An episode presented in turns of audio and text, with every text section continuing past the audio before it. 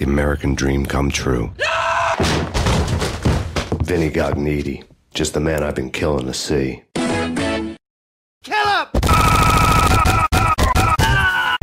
Bosses, we're coming in!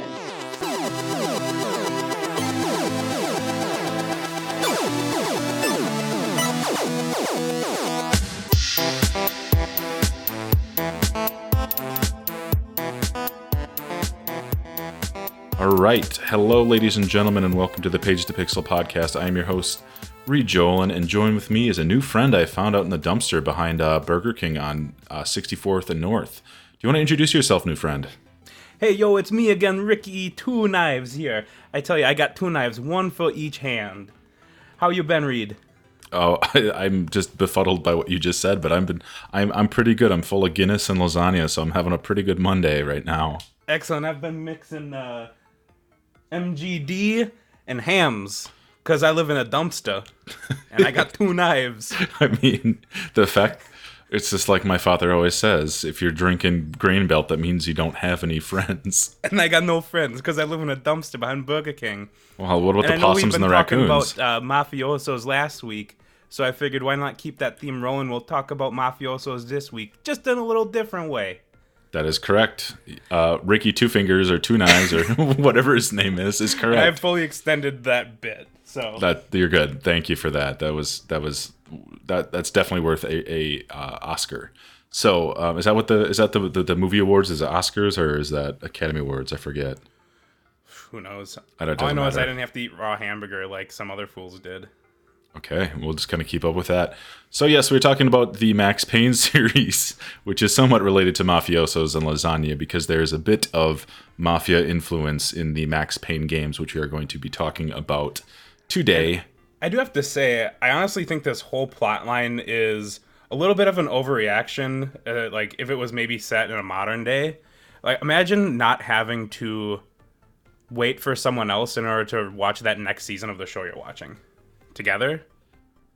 Yeah, I, I, I guess you're right. I don't know what that that's kind of inferring, but I'll take it. I mean, if you got a dead wife and kid, you don't have to wait anymore to watch that sweet show to listen to your music. And you don't have to watch any more Cocomelon, so there is that. I don't know what Cocomelon is. That's that's a good thing. My nephews love it. Anyway, so we're talking about the Max Payne series. There are three games in this series. The most recent one came out, I want to say, in twenty twelve. Uh, with the first one coming out in two thousand one, and then the sequel, Max Payne two, coming out in two thousand three. Uh, and if you're relatively unfamiliar with these games, you shouldn't be because they're pretty cheap and pretty readily available. I think they're on basically every system now. Uh, they're really fun games. I think that's the general impression that a lot of people kind of give them, is that, you know, they're really good games for what they were. The whole bullet time mechanic that it introduced in the first game um, kind of revolutionized action shooters in a lot of ways that I think is kind of... Um, underappreciated in a lot of ways. I think the some of the mechanics and stuff were really cool, and the fact that this these games kind of pull in from this noir detective style, um, I don't know, nineteen twenties and thirties and forties aesthetic is kind of cool as well. Um, yeah, I think that's that's kind of uh, my initial reaction to it. Jeremy, what is your first experiences with these games? Well, I think you're misremembering the first game as being fun because it was hard as balls. Mm. Um, I went back and retried playing them. All right, yeah, you were watching me, weren't you? I was. I was there. Like a creeper. Mm-hmm. Looking through the window. Mm-hmm. Longingly. No, like, the first game was really tough. Um, I know I beat it in my youth, but I just could not put up with it. I don't have the time to play a hard game right now. As as, as we're as we're both playing Elden Ring. But playing yes. Elden Ring? It's not that hard. It's I mean, not. I... I I beat that tree dude before you did, so step up, dog. You did, and I'm what I'd consider a Souls veteran, which doesn't mean I'm good at all, but he's correct. He beat the tree sentinel uh, like twenty, thirty levels below me, so kudos I to do, you. I do I do blame my Mountain Blade experience for that, though, because I just ran away like a man. That's what you do. Love to fight another day. Uh, so so other than other than your, your recent experience of Max Payne one being difficult... Um, was this a game that you had when you were younger?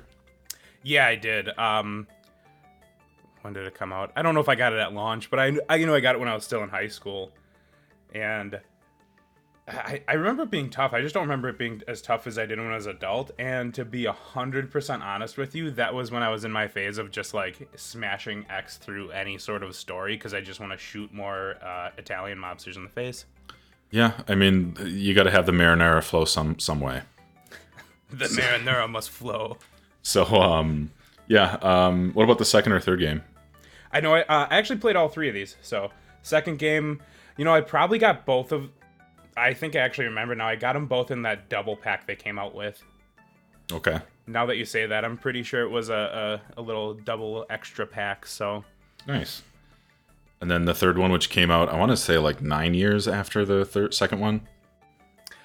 Yeah, I beat it and have not looked back. Like, I, I played it the one time through, and I know it was a... I remember it being a good game, but I don't remember a lot about it. I remember it kind of went away from that sort of comic book noir style where he's just like a sad old alcoholic, not relatable at all. Yeah, the the first two games have that more of that noir detective style to it, but the third game kind of takes it in this direction of, I don't know, like South American crime movie. Um, obviously, Narcos? some of, yeah, kind of, but I think that was before Narcos came out. But that's really the same kind of aesthetic in a way. But uh, my experiences with it, um, as we were talking when you were streaming the first game, it was a game that a friend of mine had like torrented or pirated back when like that was really like the cool new thing back in like two thousand two, two thousand one. And like he like put it on my computer and I played it. And I put on like, I don't remember it being difficult because I just put it on God mode and I just like would clip through walls and shoot people without realizing it. So I didn't play it super fair. Um, I never played the second one. I own it, but I never played the second one. The only real experience I have with the second one is when you were streaming it. And even when you were streaming, I'm like, man, this actually looks pretty good. It still holds up decently well. Um, yeah, I a lot of the just they polished a lot of the game mechanics. Like, I guess I completely forgot uh, the first game. When you enter bullet time, you're basically just crawling across the floor like a toddler instead of diving. Yeah, which makes it really hard because...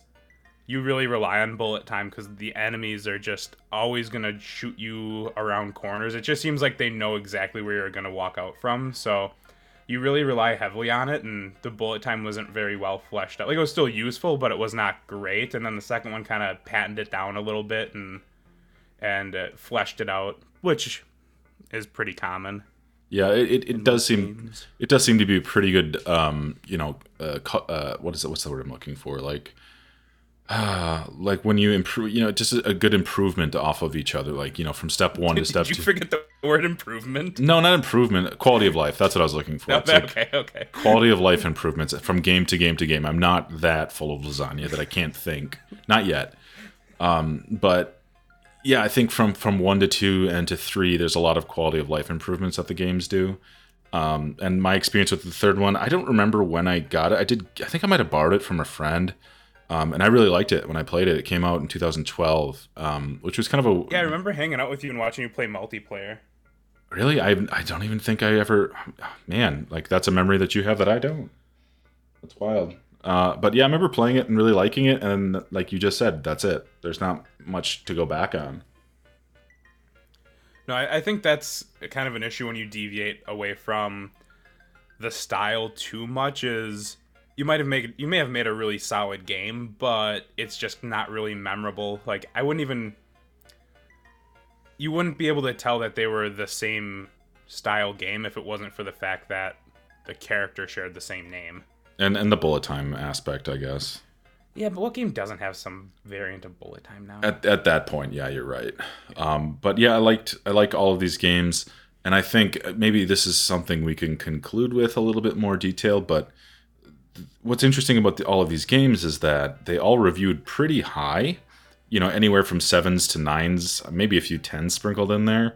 I would say like the aggregate of these games online is like an eighty-five out of one hundred. So they're good games, like really good scores.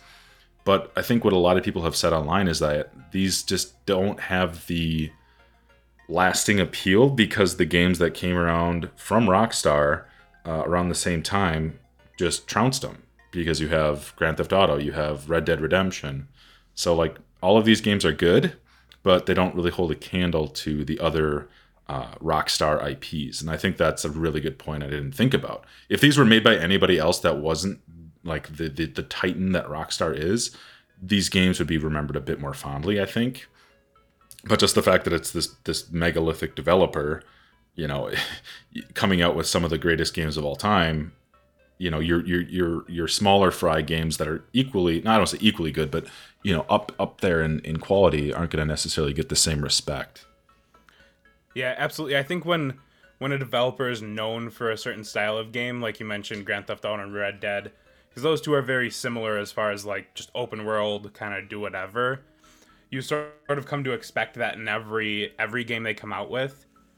I mean, look at uh, Bethesda, Fallout and Oblivion are basically the same game, just with a different setting, right? Mm-hmm. Um, and I remember a while back, they they came out with one one game where like you played between. It was a co-op game. Where you, it was a fantasy co-op game where you played between one of two characters. I, I saw Bethesda and I was super pumped for it, and then I played it and it was just a super linear, like fantasy third-person shooter. I was like, oh, this is a bummer. What, do you remember what the title was? I don't remember what it was called. I remember the two characters. One was like a big buff, like fighter dude, and then like an archer chick, and you'd swap between them, or you could play co-op. And I believe the cover art was purple. Oh man, that's I, how forgettable. And it was it, was. it was like, Bethesda. The art and the, yeah, it was Bethesda, and it may have been made by one of their subsidiaries and just had a Bethesda name on it. But huh, I'll have to look into that because I have no idea. Huh. Yeah, it was like, it played like a co-op Gears of War. Weird. Anyway, so that's our general uh, takeaways from these games. Um, pretty good games. Um, that's the end of the podcast. No, we got to talk about the story. Yeah, we got we got to talk about the stories and stuff like that. Um, as we've sort of mentioned, these games are heavily influenced by sort of old school noir detective stories and films and comic books. Actually, the first is the second game do the comic book thing too. Yeah, it still does it a bit, yeah. So um, what Reeves referring to is there are some actual scenes in the game that play out in like a three D cutscene, but a lot of the story is actually driven through a com- like a, a digital comic book almost. So you're scrolling through and uh, like the voice, like there's still voice acting behind it, but it's just a bunch of still pictures like you're reading an old detective comic, which I think was lost on me as a kid. But as an adult, I think it's a really interesting way to kind of blend those two different mediums and really show your hand as to what your influences were. Yeah, it's a weird way of showing immersion, but it does kind of work. Because isn't it like when certain scenes in the comic books, when you're looking at the comic books in-game, like there's movement and stuff in certain panels? A little bit, if I remember. Yeah, I like I didn't play, I didn't replay them too much, but yeah, I know some things just kind of shift around. It's not like if a, like if a like if a phone rings, it kind of rattles a little bit. Yeah, like that. Yep. Oh, that was kind of cool. But uh, yeah, these games are heavily influenced by noir uh, games. Uh, the first two I know are heavily influenced by Hong Kong cinema, particularly like the works of John Woo. The movie Hard Boiled, one of the difficulty levels in the first game is called Hard Boiled. Um, there's also this interesting um, add-in of Norse mythology. In I was the, wondering if you're going to talk about yep, that. Yep, yep. Like there's like there's like the Aesir Corporation. And like the drug that is well, the drug is called Valkyr. Valkyr, which is you know playoff Valkyrie. of Valkyrie, yeah. right? Um, so it, it doesn't There's really a go. Character named Woden, which is the Germanic version of Odin. I just think that's an interesting addition. They don't. It, it's inspired by Norse mythology, but really in name only. Unless there's, unless I'm missing something, they're just using a lot of these names, and there's not. No. Um, is there, I don't, I didn't see anything other than just like one of the developers probably really was into Norse mythology. Well, it doesn't help that uh, Remedy was based or is based in Finland, so. Oh yeah, that's that. That might be why. That that'll probably do it, but uh, it's a really weird amalgamation of noir, Hong Kong cinema, and uh, the influence of Norse mythology. So that being said, do you have anything else you wanted to share before we jump into uh, the games themselves? Yeah, there's uh the the. Which will be, I guess it'll be more alluded to once we get into the story of the first game, but there are a couple of real-world ties that you can kind of see in this game. And so one of them would be to some sort of government experimenting on people, so sort of like an M K Ultra sort of thing that's going on with uh, the drug Valkyr.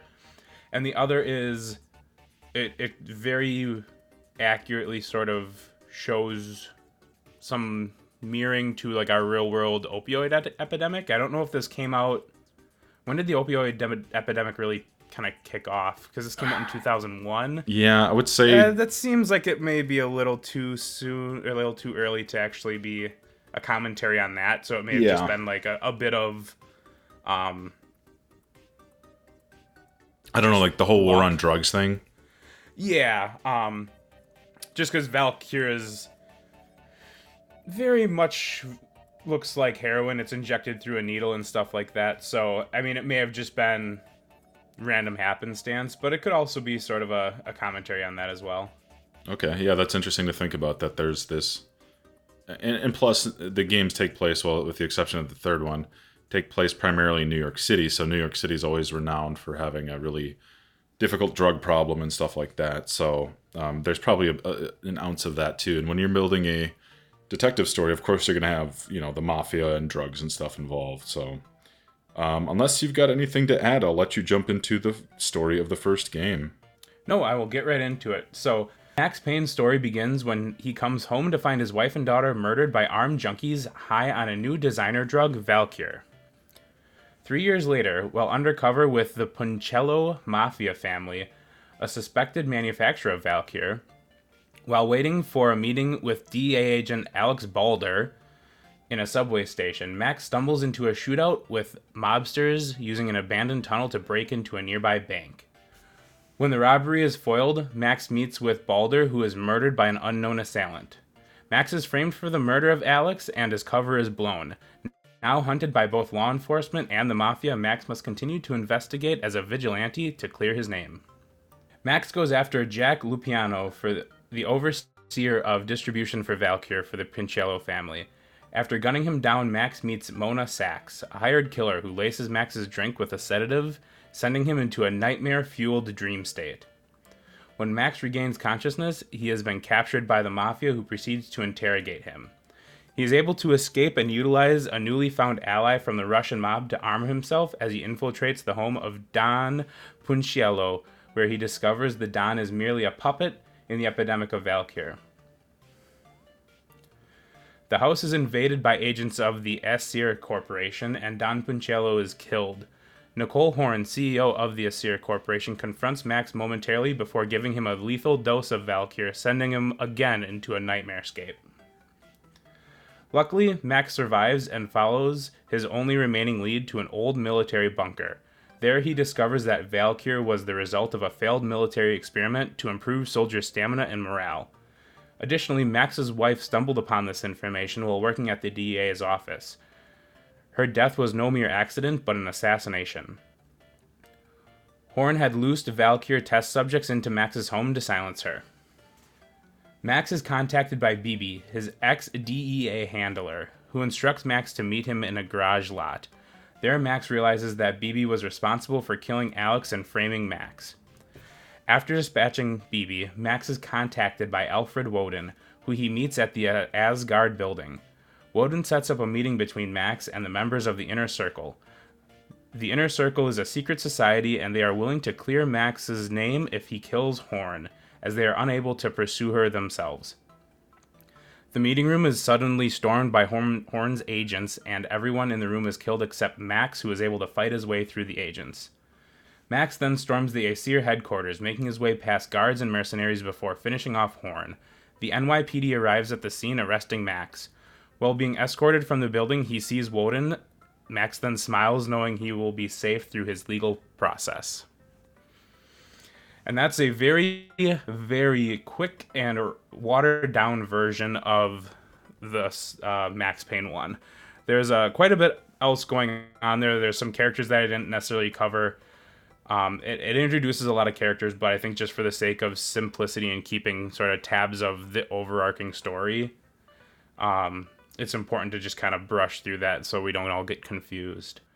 Yeah, no, I think you did a good job. I mean, I think it, it covers a lot of bases. It's this larger corporate government conspiracy that Max kind of gets whipped into, which kind of comes back in some of the later games. Um, I think it's a really cool story. I remember the uh, just talking about the characters a little bit. I mean, Max Payne, his face. We got to talk about his face. Oh my gosh! I mean, I know it was got like the most square head in the world. Well, which is interesting. He was uh, modeled after like the creator of the game, like Sam, Sam Lake or something like that was his name. Um, so they just modeled Holy his. Holy cow! Oh yeah, look at that. Yeah, so they modeled they modeled the the game's creator, co-creator, uh, as Max's face. Um, the writer, I guess. Yeah. Okay. According okay. to Wikipedia. Okay. Perfect. Um, and another character that get introduces uh, gets introduced to this game is Mona Sax, which is the the most noir name you can have for a femme. Oh, absolutely. Fa- for a femme fatale, Mona Sax. Like, holy crap. Um, she's a really cool, cold character that is has a bit more of a prominent role uh, in the second one. Uh, I think it's just uh, it's it's cool characters. I mean, it is. I don't want to say. I don't want to say it's generic or anything. That's not what I'm really looking for. I just think it's it it it it just fits the right boxes for what it's trying to do. It doesn't really push the envelope in terms of a noir story because it, you know, I think the the addition of like the the government conspiracy and like the drug stuff. I think it's good. I think overall it's a really good game. I remember the the nightmare scenes or like the hallucination scenes where you're walking through like the house and like there's the blood stains on the ground and like the baby's crying. It's yes. like, yeah, I don't like that very much. I specifically remember my mom walking into me or into the room, walking into me, walking into the room while I was playing that particular scene, and she just looked at me with the most appalled look on her face. There's, what are you playing? I'm like, it's just the game you bought for me. Yeah, parents always do that, though. That's like what parents have to do. You have to always walk in during the most dirty scene or whatever. It's their spidey sense. It is. It really is. Um, yeah, no, I think it's overall a good game. Oh, we didn't we didn't mention release dates because we're terrible podcasters, but um, the release of this was yep seven twenty-three two thousand one. So um, right before Grand Theft Auto three. Um, so right in the middle of the summer, it came out on. Uh, Computer, obviously, um, P S two, Xbox, and Game Boy Advance. I want to play the Game Boy Advance version. I didn't know it came out on G B A, so I'll, I'll have oh to maybe. God, that would be terrible. I'll have to check. It's probably like top down, like Diablo style or something. Yeah, absolutely. I'll have to check that out. But uh, yeah, Max Payne's the main character. He's thirty, thirty-six during the the majority of the game. Um, he's what the writers kind of wanted to build him up as is like a John McClane type character where he kind of faces every situation with like a really hard, you know, sardonic, sarcastic wit, which I think is interesting despite the fact that there's so much evil going around him. Um, but yeah, I mean, I think it's the cool characters, especially Mona Sax, I think is really cool, especially in the second game. Uh, any other further reflections on the first game before we jump into Max Payne two? No, I think we're good to jump into. No well, I think just to kind of segue between Max Payne one and Max Payne two, I have a question for you. Do you think that these games would be better or worse if it was Max with two or three X's versus one X? Um. Uh, all right. So I would say two. Two would be the perfect amount. If you put the third X in there, it's gonna have. There's gonna have to be some adult content. Just off the implication of the three X's, so I think two would be perfect. But but but drugs and baby, you know, drugs and baby murder isn't adult enough. I I guess in my experience, I've always assumed the triple X was more about sex and nudity and like uh, B M X X X X. Yeah, where like you're just. Do you remember that game? Like, no. Do you? No. It was it was a because there was like that really brief period of time where um, people were obsessed with like extreme sports. You know, ride, yeah, ride or ride or die. Yes, right? I went through that. I went through that. Oh, every every every thirteen-year-old boy had a uh, beanie with flames on it. But um, my God, they had. Stop. I think I think I think they had. I think it was a spinoff, or like they used the same engine as um, Dave Mira's Pro B M X, and it was like B M X game with strippers, and like you could get their, you could get like a coat or something to take their tops off. So, yeah, maybe we'll huh. do maybe we'll do that on the podcast. I don't know. We'll do the story and narration and, and theme and inspirations of B M X X X, yes. Anyway, that being said, okay. that's just a, that's just a fun segue. So you're saying t- you're saying two X's is good. I think two X's is the right amount. Yes. I, I mean, it's it's a kind of ridiculous name, Max Payne. I mean, they're they're really both of them are pretty common names. Payne, you know, as a last name is pretty. And Matt, yeah, it's a bit on the nose. I mean, I can definitely see what they were doing. Yeah, I mean, obviously, it's it's pretty... It's, it's not... Yeah. I, okay, so here's my question to you. What would your name be if it had to be some sort of play on words like Max Payne? Oh, man. Read a book. I don't know. Read a book. There you go. Uh, read or die. There you go. Read or die. So I'm like a librarian. I'm, I'm Conan the Librarian. from U H F. Don't you know the Dewey Decimal System? Jeremy f- so. Oh well, we gotta we gotta bleep that out for the kids. Um, you sure do. Anyway, uh, let's move on to Max Payne. Max Payne two. Maximum Payne. All right. So Max Payne two takes place two years after Max Payne one. Max is working as an N Y P D detective while investigating a series of murders by a group of contract killers called the Cleaners. Max encounters Mona again, who is assumed dead at the end of the previous game. Mona has been accused for assassinating a senator and is being held at the station that Max works at. The station is subsequently attacked by the Cleaners, who are looking for Mona. Mona is able to escape her cell before they are able to get her. Max reunites with Mona and the pair begin to hunt down the Cleaners. Their search leads them to a construction site where Max and Mona are forced to defend themselves against the Cleaners. When their foes flee, Max's partner Valerie Winterson arrives and attempts to arrest Mona. Mona thinks Winterson has been hired to kill her, and Max shoots her before she can arrest Mona. As Winterson dies, she shoots Max, leading to him being hospitalized. When Max recovers, he begins to search for answers. Max learns that the Cleaners work for Vlad Lem, the head of the Russian mob, who uses them to eliminate competition, and that Vlad is also a part of the Inner Circle. Vlad plans to kill the leaders of the Inner Circle and gain power for himself. Max also discovers Woden has hired Mona to kill Vlad and Max. Vlad also reveals that Winterson was his mistress before shooting Max and leaving him for dead in a burning building. Mona rescues Max and they go to Woden's mansion to save him from Vlad. At the mansion, Mona is shot after refusing to kill Max because she has developed feelings for him. Woden appears in a wheelchair and attempts to fight off Vlad before being killed. A fight breaks out between Max and Vlad, and a bomb is triggered where the two fall through a floor, before Max finally finishes off Vlad. As the police arrive, Max holds Mona in his arms as she dies. In the last lines of the game, it is revealed that Max has finally come to terms with the death of his wife. It should also be noted that if the game is completed on the hardest difficulty, Mona will actually survive the encounter.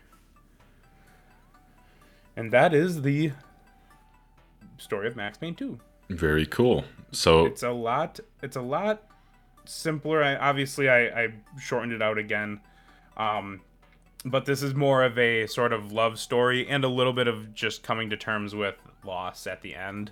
Mm-hmm.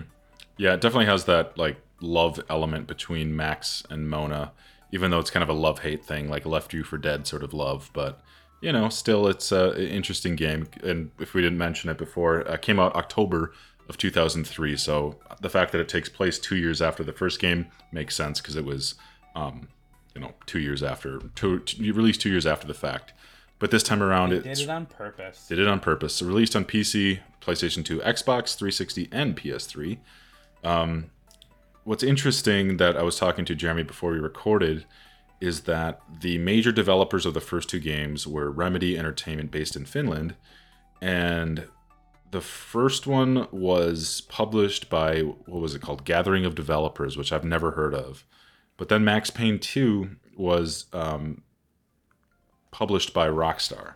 And then what happened was, after the release of the first game, Remedy sold the rights to Max Payne to Rockstar, which is kind of an interesting choice because your first game's pretty popular and you have plans to make a second one, but you sell the I P to a different developer. I think that's just an interesting choice. Um, originally, they wanted these game series to be transmedia in the sense of, we want this to be a comic book, we want this to be a video game, we want this to be a movie we're not going to talk about. Um, yeah. Oh, Have we're you... going to talk about that well, movie. Oh, God. We'll talk about it at the end of, uh, after three. But uh, I just think it's interesting that the first game is kind of published and uh, developed independently. Um, the second one was developed by Remedy still, the same people that did Alan Wake and uh, Control, if you've played that recently. But then the third one, which I'll get to in just a second, was published and developed by Rockstar. So I've always I've always associated the game with Rockstar. I didn't know it was actually made by Remedy initially. So that's something I actually learned while doing this. All right, with all that stuff aside too, I think it's about high time that we kind of just kind of cut through the third game. And like I mentioned a little bit earlier, the first two games kind of follow in that same uh, New York City style noir detective, but the third one does have quite a bit of a departure in terms of its like setting and its, I don't know, atmosphere in, in general. Yeah, it's still pretty dark and gritty, but it's dark and gritty in like Brazilian favela style. Um, looking at some of the inspiration for the third game, the movies Elite Squad and City of God, which are movies that take place in South America, particularly Brazil.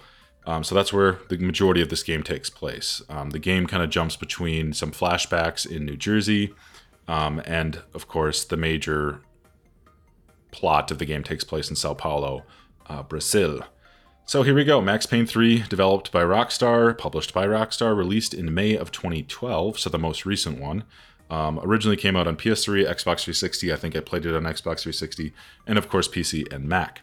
So here are the plot points for Max Payne three. So nine years after the events of the second game, Max Payne has retired from the N Y P D and spends his days nursing his alcoholism and addiction to painkillers. After an incident in a bar in Hoboken, New Jersey, forces him to leave New York, Mac accepts an offer from Raul Passos, whom he met during the incident, to become a private security contractor in South America. So essentially, he's becoming a mercenary in South America to kind of, um, you know, outrun some of the wrongdoings he did up in New Jersey.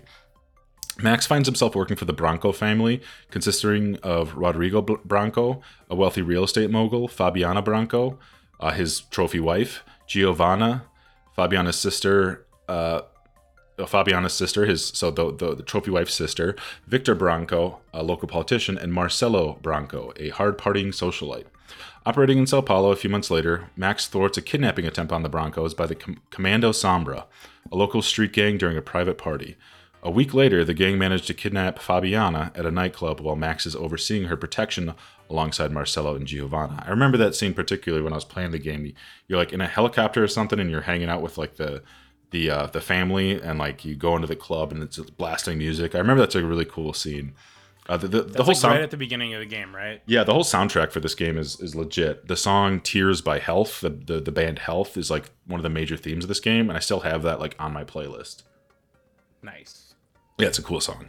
Anyway, so um, Fabiana is kidnapped by this street gang, and they are uh, the family is instructed to pay three million dollars for her release. So it's basically the movie Man on Fire. Uh, Rodrigo allows Max and Passos to handle the exchange at a local f- soccer football stadium. However, the meeting between them and the Comando Sombra is ambushed by the Crachá Preto, an outlaw paramilitary unit, who steal the money. Although the pair learn where the Comando Sombra took Fabiana, their attempt to rescue her is thwarted by the gang's leader, Serrano. Which, isn't that a type of pepper? Anyway, uh, meeting with the Branco brothers at Rodriguez... Is that a pepper, Serrano? Yes, it's a pepper. This is my gang leader, Doctor Pepper. Doctor Pepper. It's the sweet one. All right. Uh, meeting Does with. Does he the... have twenty-three unique and identical flavors? Well, he has a bunch of like uh, a knotted dreadlocks, so maybe there's twenty-three of them. I don't know. They all have a different flavor. Yeah. This one's. Why don't you suck on them and find out? Anyway, uh, meeting with the Branco brothers at Rodrigo's office, Victor recommends the police handle Fabiana's recovery. Shortly after Victor, Marcelo, and the Passos leave, the Crachá Preto attack the office to kill Max. While he survives, Rodrigo is assassinated during the chaos. Blaming himself for this situation, Max swears off alcohol and shaves his head, and proceeds Coward. to seek and proceeds to seek out Serrano and Fabiana within the Nova Esperança favela, based on information from a dying Crachá Preto operative. So he's trying to kind of track down um, where the kidnapped Fabiana is in this favela. Which, if you don't know what a favela is, just Google pictures of it. It's essentially a slum. Uh, that's pretty common in, in parts of South America, particularly Brazil. Uh, all right. So deter- uh, during his search of the favela, Max runs into Detective Wilson da Silva, who offers assistance in exchange for help in investigating the Crachá Preto, who he suspects have ties to Victor and the Unidades de Forças Especiales, U F E, Sao Paulo's Special Police Force Unit. So essentially like Sao Paulo SWAT. Uh, Max eventually reaches Serrano's hideout, only to witness the Comando, uh, Comando Sombra murder Fabiana. As the U F E raid the favela, Max finds himself forced to rescue Marcelo and Giovanna, who are captured by the Comando Sombra while attempting to save Fabiana. During his search for the pair, he finds the U F E to be corrupt upon witnessing them selling prisoners to the Crachá Preto. While Max eventually finds and rescues Giovanna, Marcelo is executed by mercenaries. After a shootout at a bus station while trying to hide from the Crachá Preto, Passos arrives to help, but flees with Giovanna, who is pregnant with his child. Angered at being abandoned, Max is picked up by Da Silva and learns that Passos was on Victor's payroll. So the plot thickens. Uh, questioned about an attack on Marcelo's private yacht in the Panama Canal a few weeks earlier, Max recalls that Marcelo and Passos tried to drive away with cargo that the attackers sought to steal. Da Silva reveals that the cargo was money that Victor needed to launder in Panama, and that Max was recruited to be the fall guy for his illegal activities. At Da Silva's request, Max investigates a rundown hotel used by the Crachá Preto. His investigation reveals that the building is the base for a black market organ theft ring, which the U F E supplies with their prisoners. After releasing a number of detainees, including Serrano, Max plants explosives around the hotel to destroy it. The Crachá Preto's leader, Alvano Neves, tries to stop him, but Passos kills him and escapes with Max moments before the hotel is demolished. Although angered at Passos' involvement in Victor's affairs, Max forgives him for coming back to him and allows him to leave the city with Giovanna. Whew. To expose the involvement of Victor and the U F E with the organ thefts, Da Silva persuades Max to get arrested at the U F E's headquarters in order to search it for incriminating evidence. His search culminates in the discovery that Victor arranged for Rodrigo's murder to acquire his wealth, and that the sales of the stolen organs were to fund his campaign in the upcoming mayoral elections. After a confrontation with Victor and the U F E's leader, Armando Becker, leads them uh, leads to them escaping. Max pursues them to the airport, leading to an intense fight with the U F E. I remember that too. It's crazy. You kind of like swing in, and like all the plate glass and the airport's getting shot out. It's really cr- pretty wild. This is kind of towards the end of the game. Um, Max pursues them to the airport, leading to an event- intense fight. Uh, Max eventually catches up to them both, mortally maiming Becker in a shootout before destroying Victor's private jet with Da Silva's help. Although Max opts to spare Victor's life and leaves him to be arrested by Da Silva, he breaks his leg to make him suffer. A week later in Bahia, Max overhears news in a bar that the U F E is disbanded and Victor was found dead in prison. Choosing to move on with his life, Max takes a walk along the beach as the sun sets. So that is the plot of Max Payne three. So, as you can see, it deters a lot from the dark noir and horrors of New York City and kind of brings in some of the horrors of like cartels and stuff like that in South America, which in my opinion are a hell of a lot scarier than anything New York can ever do to any person ever. Oh, yeah. I have nothing bad to say about any cartel. Yeah, that's right. We don't like cartels. No, I said I have nothing bad to say about them. Oh. Because I like no. being alive. Oh, yes, yes, yes. My I favorite like... thing is being alive, so I have nothing bad to say. Yeah, I like I like my head where it is. Thank you. Um, yeah, so that's that's Max Payne three. Um, really fun game. Um, there's a lot of stuff too where there's like flashback sequences where you find out that you in that bar scene earlier on you did end up killing the son, I believe, of a mob boss, and he's mad at you, so that's one of the reasons why you fled. So there are some scenes where you do kind of flash back and forth between um, the stuff that's going on in Sao Paulo and the stuff that's going back in the day uh, in New York or New Jersey, Joyzy. So it's an interesting game. I, I really liked it, but again, it's like we've talked about before. It's nothing where it, it's a game that I'm dying to go back to. I really wish that they would maybe remaster these games or kind of like touch them up a little bit because I think they're all worth playing for sure. I mean, I think there's a lot of good stuff with all of these games. You know, the I think that they're, they're, the action's really good. Uh, I think the the story of three, despite the fact that it is a, a a detour from the other two games, no pun intended, is um, a, a lot more enjoyable and a, a lot more quality of life. I remembered it this time. A lot more quality of life improvements, like a cover system and stuff like that. Um, and just the fact that you actually play like a forty-seven-year-old, you know, because Max is pretty old um, by the third game, and he kind of acts like it. So I think that's really cool. And it's it's just a really... I don't know. It's a really dirty game. It's dirty in a good way. It's just like a, it's really fun to play. Like you said, something like Narcos and stuff like that. There's not a lot of games that really let you explore the sort of South American, Central American uh, crime stuff. Maybe maybe there is, and maybe I just haven't heard of it. But this was like one of my first forays into that whole underground world. So yeah, that is my coverage of Max Payne three. Jeremy, what else do you got here? Do you have any other reflections on Max Payne three?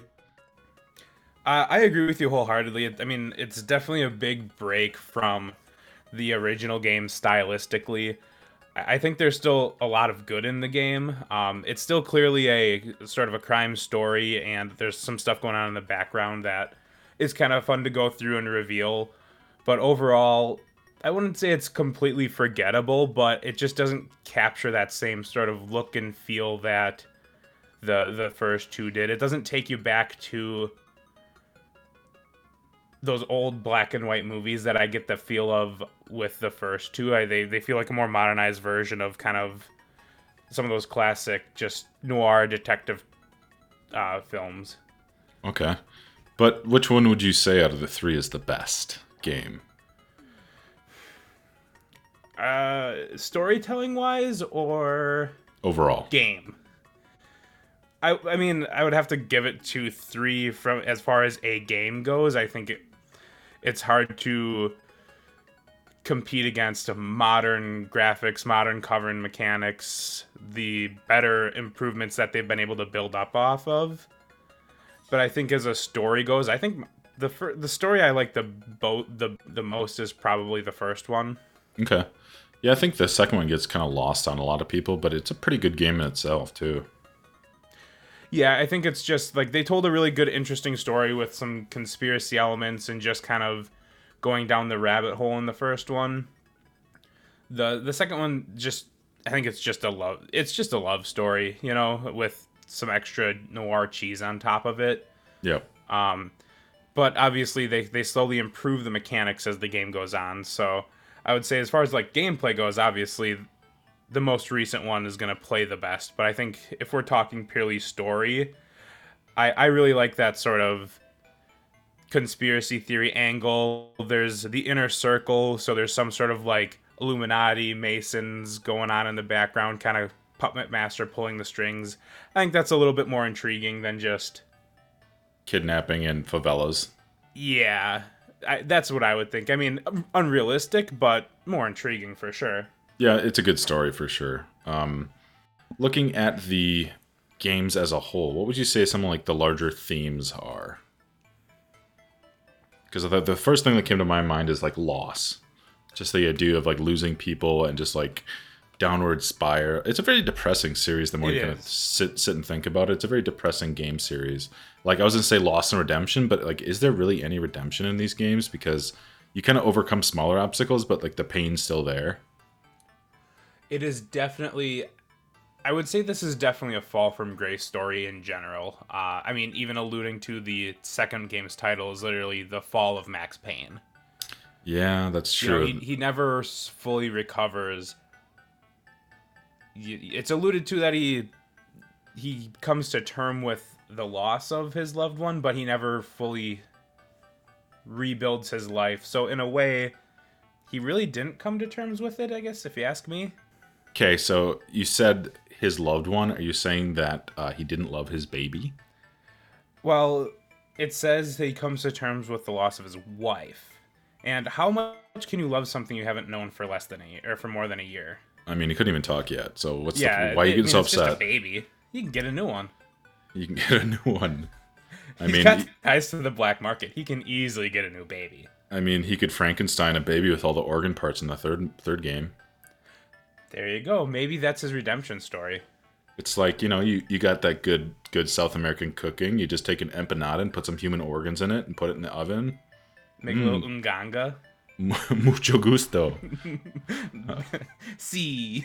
All right, so but bef- before we conclude tonight, ladies and gentlemen, um, I think Jeremy is just dying to talk about the movie that I've never seen, which had you've, the, wait you've never seen the movie? I've never seen Max Payne the movie. I know I'm a fan I, of the. I have uh, I have seen this movie three quarters of a time. three quarters of a time. Uh, I'm just looking up some facts here. I remember the movie poster looked cool. Oh, it has Ludacris in it. Never mind. All right, so let's look at let's look this at the movie was Ludacris. Let's look at the cast here. Okay, so... You know, you know we're watching this when you come on. I know, I know. All right, so we got Mark Wahlberg. We got Mila Kunis as Mona Sax. Uh, Olga Kurylenko, who's one of my celebrity crushes, uh, playing Natasha. Beau Bridges playing B B Hensley. Chris hang O'Donnell. On, hang on, Mila Kunis isn't a celebrity crush? Uh, I never got it. I never understood no? Mila Kunis. I think she kind of okay, looks like a possum, but that's just me.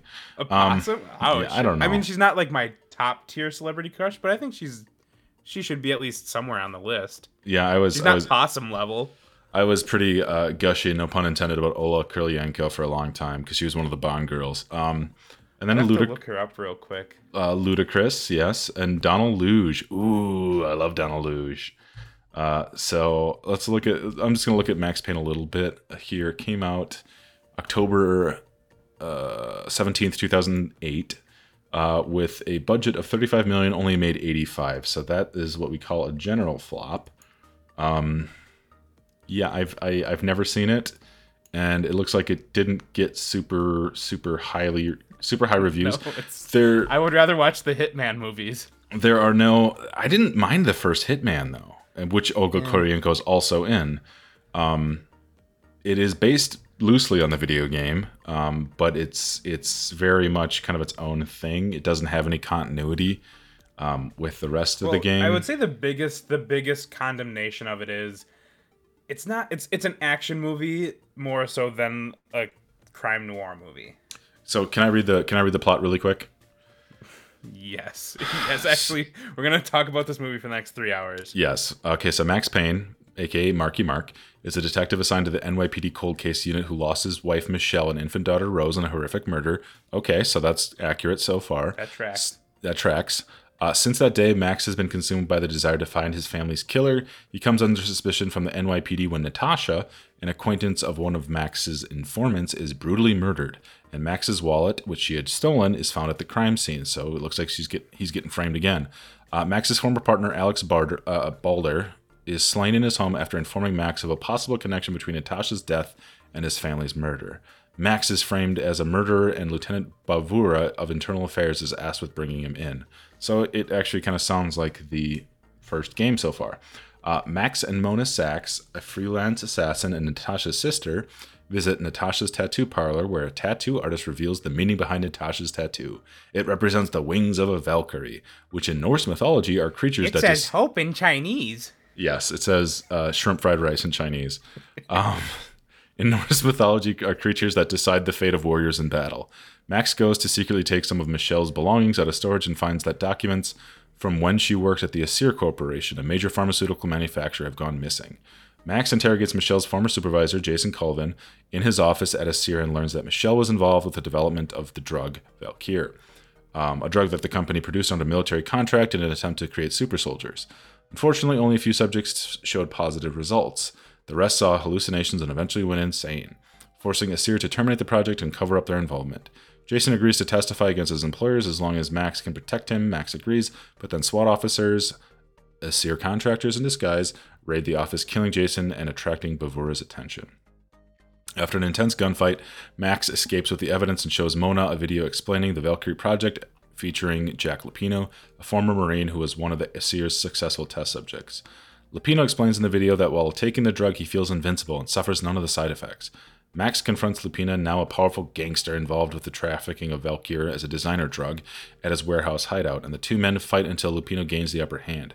Max's defeat appears until B B, Aesir's head of security and father figure to Max, arrives and shoots Lupino dead. Dang, I spoiled it. He then has Max knocked out and brought to the city docks. B B explains that he has been secretly selling Valkyrie for personal profit and admits to killing Michelle after she found incriminating evidence that could have exposed him. He tries to drown Max in a fake suicide, but Max breaks free and dives into the icy river. He almost drowns, but hears the voice of his wife telling him it's not time to die yet. He swims to shore to prevent hypothermia, consumes vials of Valkyr stuffed in his pockets by B B, which causes him to see intense hallucinations but also makes him nigh invincible.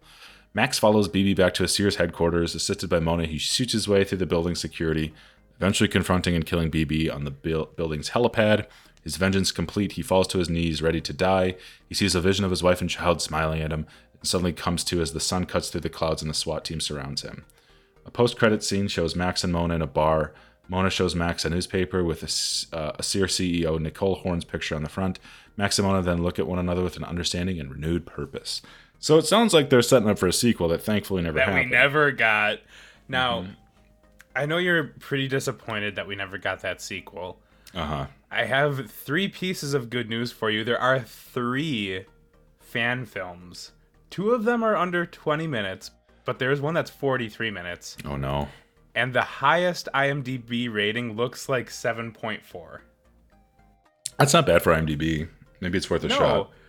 Uh, we should probably watch all four of those movies oh, next God. time around. Can I jump into a river afterwards? Y- yes. That is but, uh, so so tell me so okay so like honestly like the first half of that plot I just went through, it doesn't seem too terribly different from a lot of the early stuff in the first game, but like what can you tell me of watching this three quarters of the way through? Um so like I said, it definitely, and I guess most of the parts you play in Max Payne are definitely actiony, but as far as story goes, It's, it, it is a crime noir, and I just didn't get those vibes from what I remember. Maybe I'm maybe I'm speaking a disservice to this, and I need to go back and rewatch this movie. But I just felt like it was just kind of a dumb action movie. Yeah. Um, and I can remember there's one scene I remember where when Marky Mark is on Valkyr. And he's in like a warehouse. I'm literally closing my eyes to try to remember this scene for scene. So he's on the Valkyr and he sees like the silhouette of a Valkyrie like ascending from above through these wireframe glass panes. And it like breaks through the window and he just like wrenches back and just like shoots something with a shotgun. Wow. So I... I, I I kind of remember that, and I and that, like thinking back on it, I guess I've always thought there was like some supernatural element going on, and maybe I'm just making that up in my decaying brain. But I don't know. I'm willing to give it another shot just because self-loathing is a thing. Uh, okay, I just want to read a quote from the director, John Moore. The minute I played the game, I saw Mark. So... I don't, I don't know, man. I mean, I get it. I mean, he's, he actually does kind of, you know, it's not a decent, it's not a bad choice, I guess. I mean, I know people don't like Marky Mark. Some people love him. Some people think he's the best person on earth, even though he like beat up a Vietnamese guy that blinded him. I don't know. Not good stuff. Wait, th- wait, the Vietnamese guy blinded Marky Mark? No, like back in his like gangster days, Marky Mark like beat up like a Vietnamese guy or Asian guy and like blinded him. Are, are we all? Are any of us held accountable for what we do back in our gangster days? Uh, apparently not. Not if you're Marky Mark, Marky Mark Wahlberg and the Funky Bunch. Anyway, I wasn't aware of that. I mean, so that, I'm pretty neutral to Marky Mark, so it doesn't hurt me. And ladies and gentlemen, that is the first time we've talked about a Muay Thai in this podcast.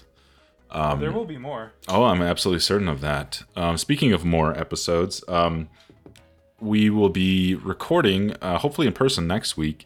Um, our tenth episode, our, our, our one wonderful tenth birthday, not really, our tenth episode, uh, and we're hoping to do some sort of top ten countdown. I think our plan moving forward is to have, you know, nine episodes where we kind of dig into gaming narratives like we always do, and then maybe at the ten mark, we kind of do something fun, mix it up a little bit, do maybe like a top ten or something else related to this, this sort of thing, because, you know, we, it's fun for us to, to, to do the research and everything else like that, but it's also fun for us to kind of, uh, cut loose and just kind of do our own thing too. So um, unless there's anything else, Jeremy, that you have to say, I think we can uh, wrap up Max Payne here. You don't call me Jeremy, you call me Ricky Two Knives, because I got right. two knives. All right, Ricky Two Knives. Um, so that being said, ladies and gentlemen, uh, looking forward to recording that tenth episode pretty soon. Uh, I hope you guys check out the rest of our stuff, and make sure if you have any friends that are interested in video games, uh, video game stories, by all means, kind of send them uh, our way, and we'll, you know, we're always happy to kind of take on uh, questions and comments, uh, requests, of course, too. We're on um, all of the different social medias, primarily on Facebook, uh, Page to Pixel uh, podcast, uh, always on Podbean, Apple Podcasts, Spotify. All right, so ladies and gentlemen, we appreciate you guys coming along with us for this wonderful deep dive into uh, Max Payne. Uh, hope to see you guys next time. So, uh, Ricky Two Knives, why don't you uh, send us off with something? I got two knives for your two holes. Uh, yes. All right. Good night, ladies and gentlemen. I'm going to have nightmares now. Bye.